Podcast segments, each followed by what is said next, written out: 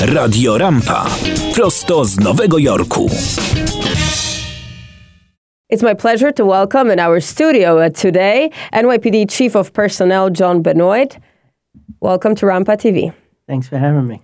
Uh, thank you so much for making the time. Uh, today, we're going to talk about uh, different aspects of your job as a chief uh, of personnel, but not only. And uh, I want to start with this. Could you talk about the specifics of uh, the responsibilities of your department, department that you're a chief of since last year? And it's starting from overseeing the recruitment to managing thousands of people employed by NYPD. It's a broad spectrum of responsibilities. Um, can you talk about the specifics and also can you talk about your specific approach to it? When you took in the job, you definitely had in mind what you want to do uh, with this department. So we, the personnel job is we oversee it's the employee management branch of the police department. We touch on every element of the agency from you know, assisting in deployment strategies for crime control measures, um, recruit allocation in terms of where we're going to assign police officers and precincts throughout the city, um, recruitment, as you mentioned, and also there's a component of health and wellness. You know, making sure that our, our personnel are up to doing the job and that their well being is in check. So we have a physician staff of about 27 doctors that assist us in making that possible. What do I bring to personnel? Uh, one of the things that we were lacking as an organization is a component where we can specifically target uh, recruitment difficulties that we've had over the course of time. So the NYPD has two branches, if you will, of recruitment tools. One, we have a, a unit that primarily focuses on our public safety titles, the uh, uniform titles that the public sees on a regular basis. And then we have another contingent, our pre employment services unit, that focuses primarily on our non public safety positions. And we generally hire about 4,500 uh, individuals a year, both uniform and civilian. But we never had an entity to pinpoint areas where we, we need to improve in terms of recruitment, um, where we can do outreach work to target titles that are typically hard to recruit. For example, like our auto service worker title is, is a title historically that it's difficult to, um, to recruit viable candidates. So we, we established one of the things that I, that I did in partnership with uh, an assistant commissioner in uh, community affairs was to create a community outreach team. And what this team does is it amplifies our recruitment efforts to pinpoint areas of vulnerability. Like, for example, our you know auto service worker program. We have quite a quite a large fleet in the police department, and you know maintaining that fleet requires a lot of personnel but we never actually pinpointed our efforts at going to the schools that, that train them, going to the institutions that you know that people currently work in the private sector to just to educate them that these jobs are available for them. So that's what we we started doing. So we use the outreach team to supplement our efforts, not just in recruitment in general, but to t- pinpoint positions that are very difficult to get candidates. That is a the part of the recruitment process that is targeted to, towards civilians, as we would call it, right? Yes. Sometimes yes. people don't think about NYPD as a place of work when they are performing these jobs of mechanic, of uh, I don't know, painter, of a journalist. Sometimes, right? Yes. These are the paths of career that are targeting civilians who may be very beneficial to your department. Yes. So we have over 250 civilian titles at various levels within each title. So we have uh, just over 50,000 employees, both uniform and civilian, and our civilian population represents about just over 18,000 employees. I like to look at them as employees. You know, they have a non uniform title, but they're still an employee, and we basically, there's a job for anybody here. And I want to go back, of course, to this uh, topic in just a second. Uh, but first, I want to ask about Polish Americans within NYPD. As a chief of personnel, I'm sure you met many of them, and throughout your career over 30 years yeah. in NYPD. So, what's your experience with Polish Americans? And can you tell us about any numbers? How many of them are employed? Uh, what positions they held? So, we have just over 600 Polish employees. And again, that's based on what they tell us. So they self-report that. We probably have a lot more. Um, we have certainly have people uh, on the on the police department with Polish roots. Uh, our deputy commissioner of intelligence is one of them. So I don't think she um, is listed as being Polish, but she certainly has Polish roots. Um, but we have just over 600 of those people that serve in various titles. My experience with the with the Polish community in NYPD some of the people that I worked very closely with in previous assignments, like in the crime scene unit, for example, I had some terrific investigators. Some of them are, you know, top shelf in, in their field. So I, I did. They they have very good work ethics. If if that's what you're asking. That's very good to from hear. From my experience. That's that's very good to hear, of course. And now choosing the career path, it's the most important decision in our lives, of course. And uh, I know that you were recruited to NYPD per what you said in one of the interviews I read, you got a pamphlet in a Staten Island college, and that's how you were like directly prompted to apply. Yeah. So um, one, and I, I, will go back to your, uh, of course, uh, career, your experience, but this is what NYPD does. They reach out, right? They want to recruit people. But could yes. you talk a little bit about the process? Um, because I'm sure it's different now than what it was when you applied. And uh, could you differentiate between applying for a civilian job and applying for a job of a police officer, uniform police officer? What should people expect right now? And how would you make them interested in even considering that? Okay, so that's a big question. So let's start with the uniforms. So the uniform uh, process to apply, the, the application process generally takes six weeks. You have to take a written examination first. Now, the interesting thing is we have a recruitment campaign that's going on right now. It started on uh, February 7th, and it's going to run through the end of the month. Our next police test is on March 13th. So we have the campaign is fully in, in progress. Um, as a matter of fact, I, before I get into the details of the differences, I just want to point out that um, we have two uh, recruitment initiatives that we'd like to, um, you know, hopefully get some, you know, the Polish community representation at Holy Cross Roman Catholic Church in Maspeth, Queens. Uh, that's going to be on Wednesday, February 21st at 1 o'clock p.m. So we're hoping that we can get a, a large contingent. We're working with our, our, Polish fraternal organization to hope help us in achieving that. And we, my goal is to increase the amount of daily filers to take the test, and hopefully they show up to the test, and we can carry them through to the, through their appointment.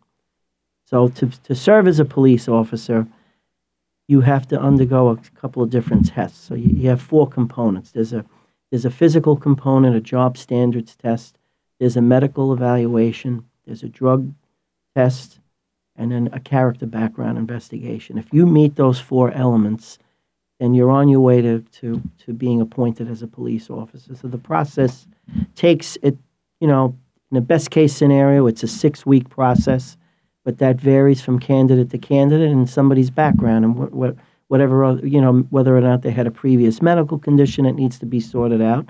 And for the civilian side, it's a little bit different because it depends on the title. It depends on the collective bargaining agreement, whether or not there was a civil service exam, a competitive exam.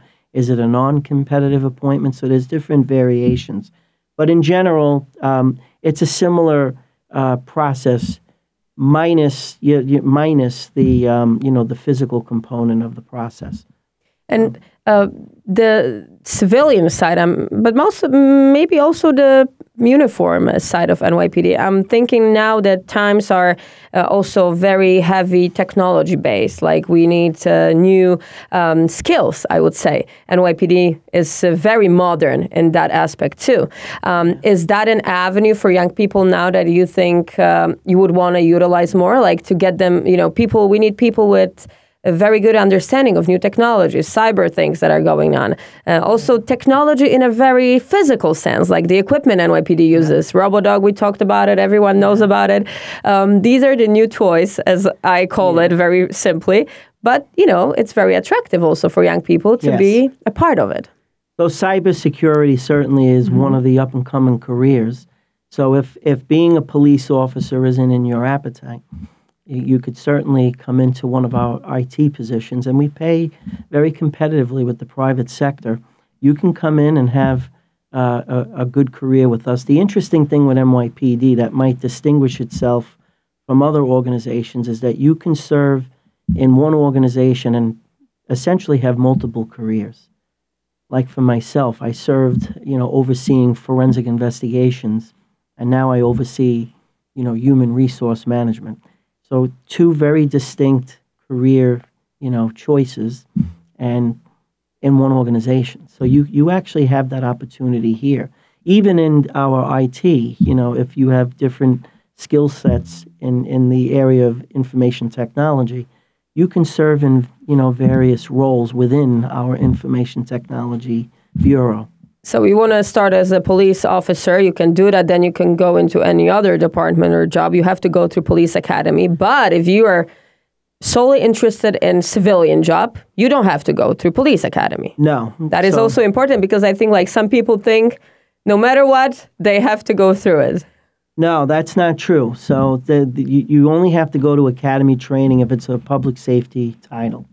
Um, there is academy training, but it's not as it's not as robust in terms it's, it's not physical um, but certainly there's an academic component to it where you have to actually learn the procedures in order for you to succeed in your job. So there is a you know a, an academy training period that's academic in nature to help introduce you to the you know the concepts of what you need to know to do your job. Of course. That's understandable. Mm, thank you for that. And um, the department is facing challenges all the time um, but there are what you call, what we call media, like new challenges. And I'm wondering, um, what would you consider the biggest new challenge that wasn't a case when you started, maybe that wasn't even considered a challenge for NYPD before, but now it is? And uh, new people who are coming in are aware probably of them and they have to take it into consideration while deciding if they want to do this job. Well, right now, I, I would say that as chief of personnel, my greatest challenge in this role is is the our viable candidate pools. But that's not just an NYPD problem. This is a national problem. A lot of you know our partners in law enforcement, Los Angeles has this issue, Chicago has this issue. Um, many of our other you know partners and and just in the state of New York, for example, have the same issue of maintaining an adequate pool of viable candidates that we can select for appointment to serve in these roles. That has, you know, dropped significantly over the last couple of years. Um, it wasn't the case when I was going through the process.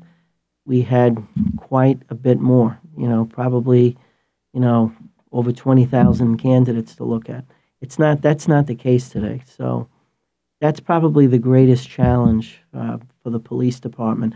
And it's not just a cha- it's not just a challenge for me as the chief of personnel. I think it's a challenge for everybody that's that wears our uniform because we all have a vested interest in trying to, you know, keep people, you know, retained in their positions that can stay to serve, and then to attract new people to come in and carry on the legacy of what we do. And uh, taking this into consideration, uh, we recently took a poll in the streets of Greenpoint about safety and work of NYPD. And I'm uh, happy to say that among Polish Americans, uh, it's a very they have a very high esteem of NYPD's job, and uh, but they're also aware of laws that are in New York and that the New York uh, City Police Department has to obey. So, like uh, different laws that also public says sometimes prevents NYPD from doing things according to maybe their will or really how they would want to perform their job. Their hands are tied sometimes because of the law that we have in New York. Nonetheless, public said that they feel very safe. They've been living here for 40, 50 years. So, in contrary, maybe to some other media narrative, I would call it, people of Polish descent that we questioned said they feel very safe in this city living here. But saying all of that and talking about challenges, um, how would you address this for young people or for people in general who are very interested in becoming NYPD officer, but then they're thinking, okay, but the law makes our job impossible. We arrest people that go back on the street after they bring release because they didn't hurt someone seriously enough to be held in. That's what people sometimes think, and I feel like this is also why people are thinking, I will become an NYPD officer to make a change, and then my hands are tied. I think this is one of the biggest challenge sometimes that uh, officers are facing. And uh, how would you address this? Well, I think in any job there's going to be negative components to it, and there certainly is a negative component to policing, even when it's applied in the correct way. For example, the use of force, even in its correct application, it doesn't look good. And I think today with technology, a lot of what police do is at the forefront of everybody's cell phone. There are social media accounts where you could look on a regular basis at police, you know, interactions. But this is the type of job where um, there's a lot of negativity with it, in, in terms of the things that you see. But there's a lot of really great things with this. It, it really is. You can make a real big difference in someone's life. Now, are you going to change some of the negative elements of what you're going to be confronted with? The answer to that is no. But I think in any occupation outside of law enforcement, I think there's negative facets. And the idea is you can't focus on the things that are negative, especially in this agency. You know, in this type of profession, if you over focus on what's negative, you'll never be effective. You know, a lot of the things that the police confront are very negative, but they do it because of what's behind them. And what's behind them are the things that they love.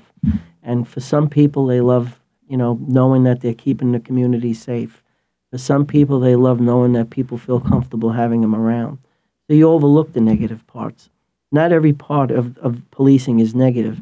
I think there's an overemphasis on some of the negative exchanges that, you know, that the police have, and I think that you know gets you know overly played, and and it could create this perception that you know that that's how the police officer's job is on a daily basis, but that's not the case. So let's go back to you. Uh, you were appointed as chief of personnel in 2023, but you have a beautiful career over 30 years. And uh, I know that you also have been uh, a adjunct professor at John Jay College. So yeah. you also work a lot of uh, with those young people who are yeah. that may be joining NYPD. Um, and can you talk about the beginning? What made you fall in love with this work? Because you were given a pamphlet and you decided to go and try, but you decided to stay. So there, what was that made you become an uh, NYPD officer, but also stay at the job for so many years? Well, I was a car enthusiast. Number one, I always liked cars and motorcycles, and where I lived, I would occasionally see a highway patrol car. I used to like the way they looked. And when the pamphlet was given to me, I also knew a couple of people that worked for the police department that encouraged me also. But when I was given that pamphlet, I looked at the pictures and I saw myself, and maybe I can do this. And I actually saw myself driving one of those cars. I'm like, I really love the way those cars look. Back then, the cars were, you know, had the fancy chrome bumpers. You know, they weren't plastic like they are today, and that appealed to me. Like they drive, I can drive a motorcycle. That's pretty cool. So I, I filled out the application, and then the other part of it at the time uh, for the police cadet program was they were going to pay part of your tuition. So that was certainly appealed to me. And then I joined. And then, you know, part of that program is you had to give the agency two years of service. And then I you realized as I grew to become familiar with the job that I saw the power in it. You really do have the difference to, to impact on somebody. Somebody that you you'll see once for maybe five minutes and never see them again and they'll touch your life in a way that you you won't forget. Like, I wonder how that person made out. You'll never see them anymore, but you for that brief exchange that you do see them, you have that power, if you will, or discretion to make that experience something that they'll speak about forever, even though you'll never see them again, and and it's pretty rewarding. And uh, having your experience. Uh, as a police officer, but also now with all the personnel. What would you think is the most desirable skill in a police officer or Hmm. trait? I think that you got to have good people skills. You have to know the difference between objectivity and subjectivity, and you have to always be able to balance that because of a lot, a lot of what we do sometimes is is very subjective, and, and a lot of instances in policing, there's not always going to be a procedure that's going to answer every scenario. So you have to make a lot of judgment calls. And I think the two words that every cop should be familiar with is objectivity and subjectivity, and you have to kind of operate that way with the fine balance of having good people skills. This is the type of profession where you have to have a skill set to be able to sit down and have a, a good dialogue with somebody that you fundamentally disagreement or, or, or fundamentally see life in a different way. You still have to be able to sit down with them and come up with reasonable solutions to overcome, you know, a, a dilemma. And saying that, I know you said that uh, having the position, being appointed to the position that you have now, was the honor of your career. But before that, what was your proudest moment Ooh. in this job? Um, hmm. I think one of my proudest moments was um, probably when I when I assisted delivering a baby. That's probably my. As a matter of fact, it's coming up. Actually, it just passed. So um, that was in uh, 1997. I I assisted w- with delivering a baby. Thank God there was somebody that helped me that had some knowledge in it. But we um, we did it together. Really, I, I was the one that received the baby.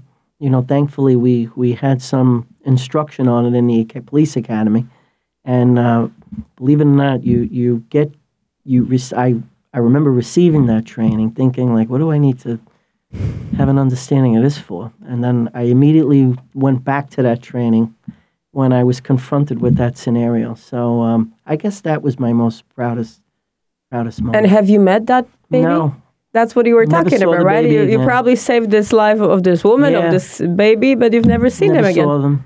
The people that were in the car couldn't speak any any English, but you know, um, you could tell that they were very happy, and even though I couldn't understand them and they couldn't understand me, um, it's one of those things that I was telling you earlier that you can have an impact on somebody and touch them in ways that they'll never forget in their life, and they'll never see you again, and you'll never, you'll always wonder, hey, I wonder how that person made out or where that person is today. You never see him again. And for over 30 years, you were at NYPD. And what was the most difficult time, the most challenging? I mean, many things happened in New York during that time.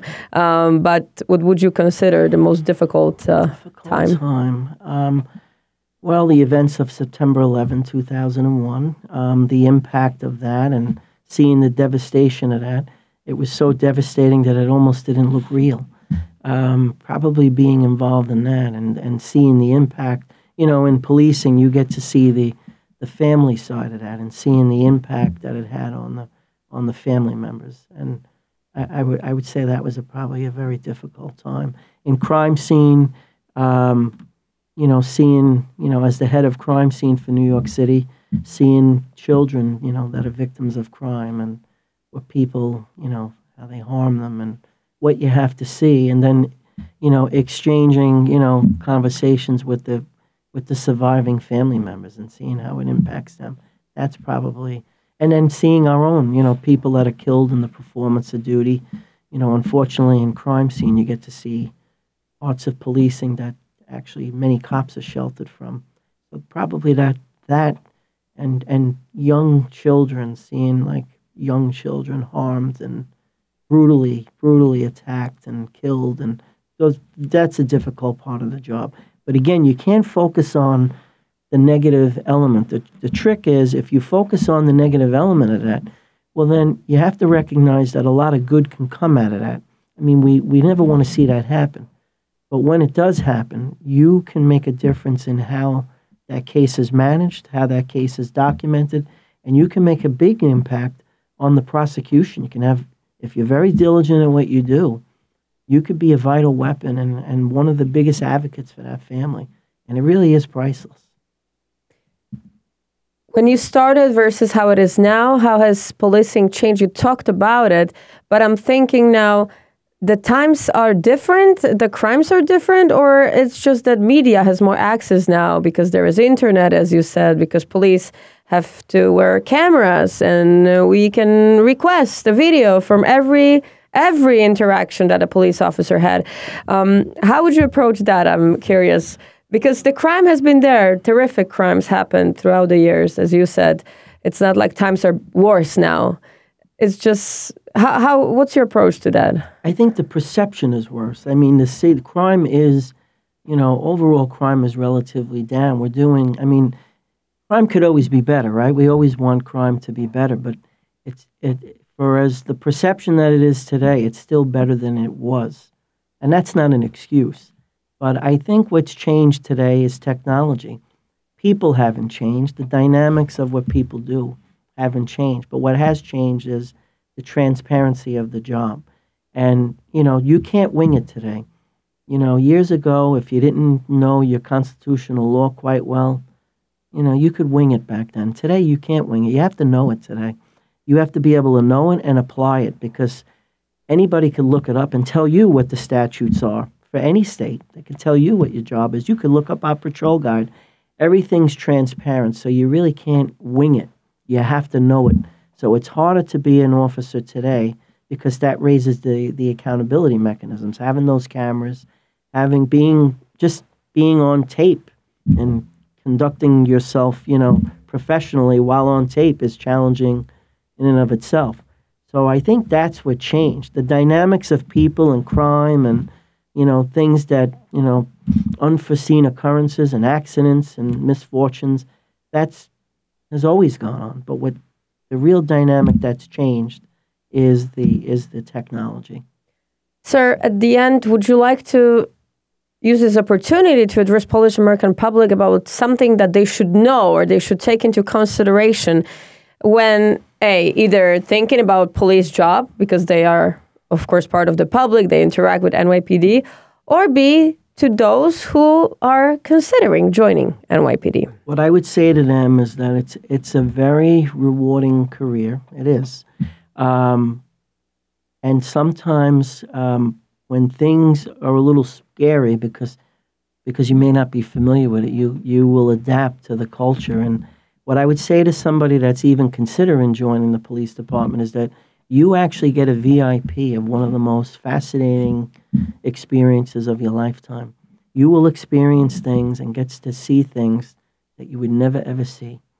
And you can learn about life, real life, and real struggles and real you could see the best of everything, both excellent and not so good. And you could actually make a big difference with somebody. Just a brief exchange, just being kind to somebody one day, an act of random kindness, you can make a big difference on somebody. And you may forget it five minutes after the encounter, but the, to that person, they'll speak about it forever. And you have that power in this, in this profession. And it's pretty massive when you realize what it is. And that's what drives me. So.